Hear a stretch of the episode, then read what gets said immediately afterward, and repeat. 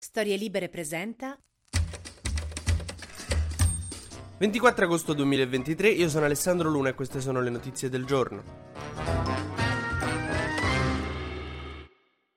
Partiamo subito dagli esteri, una notizia molto importante arriva dalla Russia ed è che Putin è permaloso. Poi non so se il periodo sarà che d'estate con la prova costume stiamo tutti un pochino più a nervi scoperti, però c'è uno che se la lega al dito. Due mesi esatti dopo il fallito golpe in cui Prigozhin, il capo della Wagner, cercò di marciare su Mosca, Prigozhin ha fatto la fine del sottomarino Titan però in aria. Praticamente pare che la contraerea di Putin abbia abbattuto il jet privato dove stava volando Prigozhin, che stava andando, voi dite, do- due mesi dopo aver tentato un golpe in Russia, sarà stato, boh, alle Canarie? No, stava in Russia. Che però pure te, figlio mio, eh, hai appena fatto un golpe lì, magari, cioè, non so, cambia aria, ma anche per qualche mesetto, giusto per far sparire le tue tracce, no? È come se io faccio una rapina in banca, entro dentro col mitra del passamontagna, dico, ah, vaffanculo, andate per terra, datemi i soldi. Uso con la cassiera uno slur che, n- che non è assolutamente politicamente corretto, ma in quel contesto spesso i criminali nei film usano. Dammi i soldi, eh, tutto così. Poi esco dalla banca e mi fermo al bar a fianco, sempre con il passamontagna indosso. Mi porta un caffè e due aranciate, due, no, sai perché io dopo, cioè, mi bevo la prima, poi di nuovo ho subito sete, capito? Avete un posacenere per caso? Perché così se si può fumare qua, no? Oh cazzo, le teste di cuoio. Cioè, è chiaro che te beccavano, diciamo che lo sapevamo tutti, forse lo sapeva anche Prigozhin. Ma spieghiamo questa storia partendo proprio dall'inizio. Come nasce la Wagner? Allora, a un certo punto, a inizio 2000, Putin prende il potere, guarda il mondo e dice: No, non mi piacciono tutti questi diritti umani. Però la Russia sta iniziando ad essere uno stato rispettato, viene a far parte del G20, insomma, viene invitato alle cose, alle feste con tutti i politici e i capi di Stato del mondo. Quindi Putin non si vuole troppo sporcare l'immagine. Non è che può partire subito a fare il macellaio. Se manda i suoi dell'esercito in giro per il mondo a torturare la gente, poi appunto rischiava che Berlusconi non lo invitava più eh, nella sua villa in Sardegna, tipo. Per cui si inventa questa queste milizie mercenarie private che in realtà, cioè, con mezzo controllava lui. Col tempo queste milizie della Wagner che iniziano appunto a fare il lavoro sporco della Russia e la Russia dirà sempre no, noi non c'entriamo niente, non sappiamo chi sono questi. Tua cugina c'era stata Anzio, può essere, però no, noi mai visti. Ed è stato così fino al 2022 poi a un certo punto in Ucraina la Wagner è stata pesantemente usata da Putin, che l'ha mandata lì a fare una marea di lavoro sporco. E alla fine delle cose, insomma, ha dovuto ammettersi, vabbè, la Wagner è una roba nostra. Solo che dopo un po' di tempo in Ucraina, Prigozhin si è accorto che le condizioni erano terribili lì eh, in Ucraina, a Bakhmut. Che sì, in parte la Russia in effetti non gli mandava abbastanza munizioni e non li aiutava. Dall'altro lato, non è che sei andato in Riviera Romagnola a fare il bagnino, sei andato in Ucraina a fare la guerra, eh,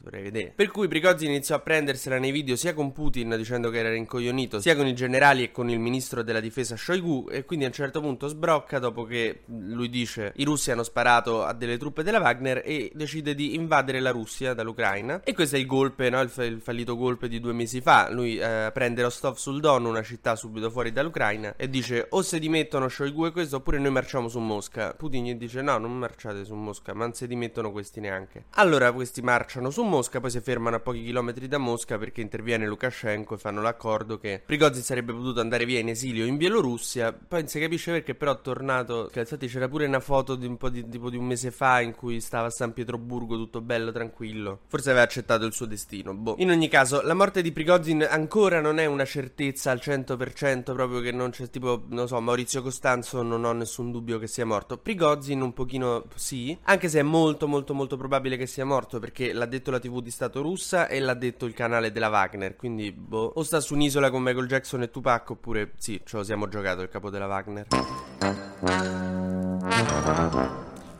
Oh, adesso non ci dimentichiamo che per quanto fosse uno che aveva messo i bastoni fra le ruote a Putin, attenzione a non farlo diventare tipo un personaggio per cui si ha simpatia perché era un macellaio terrificante, un torturatore, proprio, penso il livello più basso che può raggiungere l'essere umano, lui è quell'altro lì che l'ha appena fatto brillare. Quindi, insomma, nessuno da salvare in questa roba qui. Però finché si ammazzano fra di loro, devo dire che io piango meno di quanto piango quando invece l'Ucraina viene colpita. In tutto questo, quali saranno le conseguenze? Allora, il gruppo Wagner è sta avvelenato dice che giura vendetta anche perché gli hanno ammazzato il capo e pure il vice capo. Quindi sì, giuri vendetta ma senza più una struttura che possa insomma eh, mettere in atto questa vendetta. Diciamo che Mola Wagner è come quando metti la mano sulla capoccia di tuo cugino piccolo che cerca di menarti ma non ci arriva con le braccia. Non so se ho reso l'idea. Però in realtà la Wagner comunque conta su più di 20.000 uomini e armati fino ai denti e soprattutto che non è che hanno tanta paura di morire visto che quando entri nella Wagner fai un giuramento per cui se poco poco ti discosti dagli ideali della Wagner o tradisci il tuo fratello vieni ammazzato a martellate sul cranio. Sì, questa era il, insomma la struttura che aveva messo in piedi Prigozhin.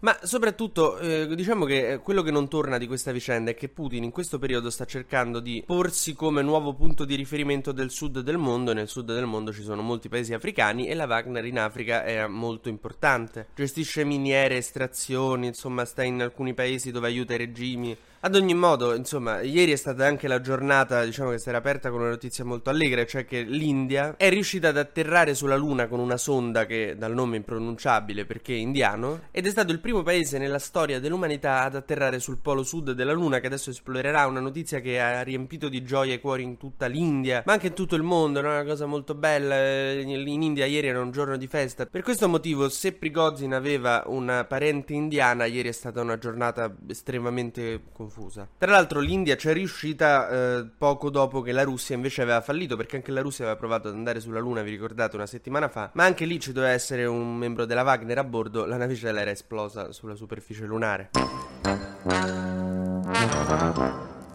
Ma torniamo in Italia dove la situazione è sempre in casino, però almeno la gente non esplode. Anzi, diciamo che le querelle qui sono molto molto molto di tono più basso. Ieri Meloni e Schlein hanno litigato su Facebook. La differenza fra la Russia e l'Italia è tipo la differenza fra l'Afghanistan e la mia chat di famiglia. Hanno litigato sull'immigrazione, in realtà non è che hanno litigato, cioè Schlein ha pubblicato una card e Meloni gli ha risposto. Schlein diceva "Per il governo Meloni salvare troppe vite è una colpa, la solidarietà non è reato" e Meloni ha risposto "Noi facciamo soltanto rispettare la legge, vogliamo vogliamo fermare i viaggi della speranza, diciamo che la cosa è sempre quella. Insomma, stiamo sempre a litigare di ONG, dopo tanti anni ancora a litigare sulle ONG, che sembra il casale in Umbria della mia famiglia. TG Luna torna domani mattina, sempre tra le 12 e le 13, su storielibere.fm.